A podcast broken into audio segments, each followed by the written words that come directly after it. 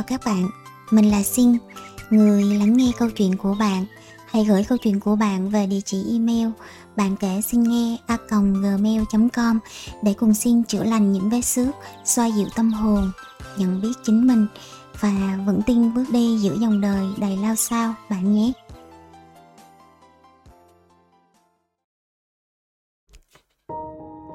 Câu chuyện hôm nay mình chia sẻ là của một người em thân thiết và là một câu chuyện đáng để chúng ta suy ngẫm về hai từ vận mệnh. Em được sinh ra trong một gia đình nghèo khó. Mẹ em kể lại là ngày em chào đời, em bé xíu vì sinh thiếu tháng. Em nằm trọn trong lòng bàn tay ba để thấy sự nhỏ bé yếu ớt khi em đến với thế giới này bố mẹ đã rất cực nhọc khi chăm sóc em vì sinh thiếu tháng nên sức khỏe của em rất yếu. Hơn nữa em không dung nạp sữa và chẳng chịu ăn uống gì. Mỗi ngày mẹ chỉ mớm cho em hai muỗng cháo loãng để em duy trì sự sống. Ngày đó mẹ khóc rất nhiều và luôn cầu mong để em có thể được lớn. Một lần cậu ba ghé thăm. Cậu là thầy xem tướng có số nổi tiếng ở trong làng. Khi vừa vào nhà, cậu nhìn em đã bảo con nhỏ này nó xung khắc với ba nó, có nó thì không có ba nó và ngược lại. Nếu như muốn cả hai giữ được toàn mạng thì cuộc sống gia đình cũng sẽ luôn gặp nạn và chẳng thể tránh khỏi. Và để bảo vệ được mạng sống của cả hai thì cô chú nên làm theo tôi bảo, mang nó bỏ đi rồi lại xin nó về coi như cô chú khước từ vứt bỏ đứa con này và xin một đứa bé khác giống như thế để về nuôi. Mẹ em đã làm theo. Mẹ mang hết đồ đạc và bỏ em nằm ở vệ đường. Mẹ em bảo ngày đó khi đặt em xuống đất, mẹ đã khóc rất nhiều và cầu mong sớm có người nhặt được để mẹ đến xin về. Rồi một bà cụ lớn tuổi đã nhặt được em. Khi bố mẹ em biết đã tới xin lại, Nhưng cụ không cho. Cụ còn trách mắng và chửi bới bố mẹ em rất nhiều. Ngày nào bố mẹ em cũng sang nhà chầu trực, Chỉ mong bà đồng lòng mà trả lại con. Rồi cụ cũng trả lại em cho bố mẹ. Trộm vía sau khi xin em về, Em lại chịu ăn và ngủ nghỉ ngon lành cho nên em không còn eo ụt như trước nữa. Sau đó một thời gian, ba em bị bệnh sốt xuất huyết nặng, máu rịn ra khắp cơ thể. Lúc ba nằm viện, mẹ vẫn nghĩ vì giữ mạng cho em mà ba mới bị bệnh thập tử nhất sinh như vậy. Mẹ có nói với dì em là, hồi để nó ra, nếu không làm phép theo lời chú ba, có khi ba nó hôm nay đi thật mọi chuyện chưa dừng lại mà đi xa hơn khi gia đình nợ nần chồng chất. Do ba em làm ăn thua lỗ, gia đình phải phiêu bạc nay đây mai đó để kiếm tiền mưu sinh và trả nợ. Lúc khó khăn nhất là khi ba bị bắt vào tù vì làm ăn sai trái. Những biến cố xảy đến với gia đình như để khẳng định rằng tại em sinh ra đã không hợp mệnh với bố vì em là vận xui của gia đình cứ khi gia đình xảy ra chuyện, trong đầu em cứ văng vẳng hai tiếng. Vì em, tại em em cảm thấy buồn tuổi và tự đóng khung bản thân.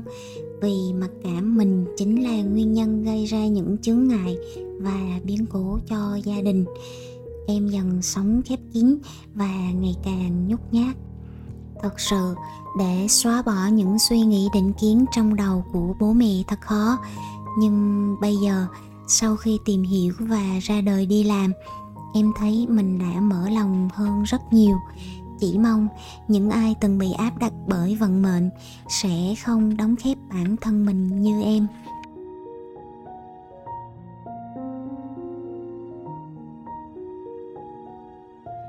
Theo người xưa, vận mệnh là cố hữu do trời ban đất định, đến đoạn được định, con người cũng phải chấp nhận nương theo từ nhỏ, chúng ta được lập trình một cách sâu sắc và sẽ phản ứng theo những kinh nghiệm đã được dạy vào các tình huống quen thuộc. Đa phần, chúng ta mặc nhiên cho rằng điều đó là đúng và hành xử theo những gì học được từ người lớn mà không hề thắc mắc hay suy nghĩ.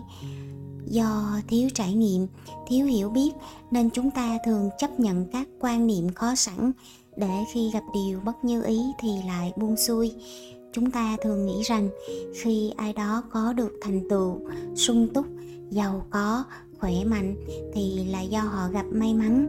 Ngược lại, khi mất mát, nghèo khổ, bệnh tật thì bảo là do số mệnh sắp đặt. Mình đã từng được nghe rất nhiều về vận mệnh, nào là sống chết có số, giàu nghèo có số, sướng khổ có số số phải gắn bó với người này xung khắc với người kia. Tất tần tật những thứ trên đời khi không giải thích được đều lôi vận mệnh ra giải bày. Càng trưởng thành, tôi càng nhận ra cuộc sống đều phải trải qua những cung bậc thăng trầm sướng khổ. Và vận mệnh có mặc định sẵn hay không thì mỗi người đều phải tiến về phía trước, vẫn phải đương đầu cho đến khi ngộ ra, thấu hiểu nó để điều chuyển mọi việc thực tế vận mệnh là kết quả của những lựa chọn. Chính nhận thức và thái độ sẽ hình thành niềm tin bên trong chúng ta và dẫn đường cho vận mệnh. Khi tin tưởng lựa chọn và quyết định một điều gì đó, thì đó cũng chính là con đường chúng ta sẽ đi. Cuộc sống muôn màu và liên tục biến đổi.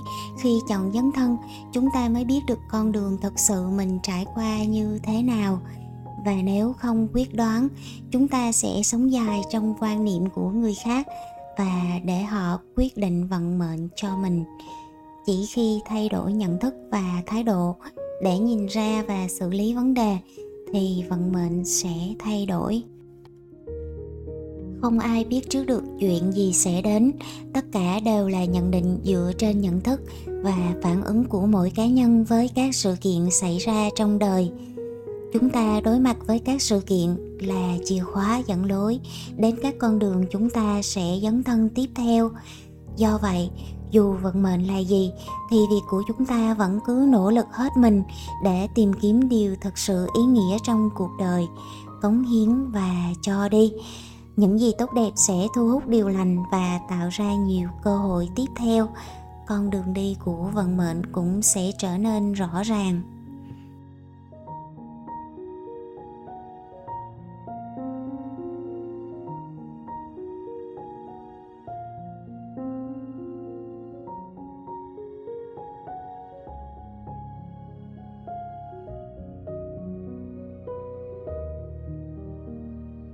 Cảm ơn câu chuyện của em đã góp nhặt thêm cho bạn kể xin nghe một góc nhìn.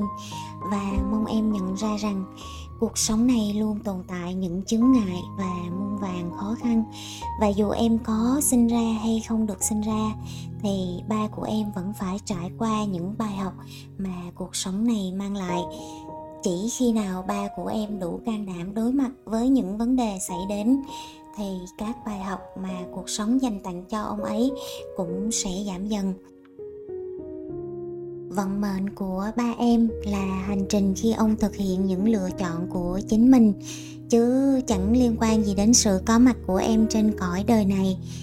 Và mong em luôn ghi nhớ rằng vận mệnh chỉ định sẵn với những ai chấp nhận nó. Còn không, nó là tài sản quý giá để chúng ta tự do khám phá, trải nghiệm và tận hưởng trên hành trình nhân sinh. Cảm ơn em và cảm ơn các bạn đã lắng nghe.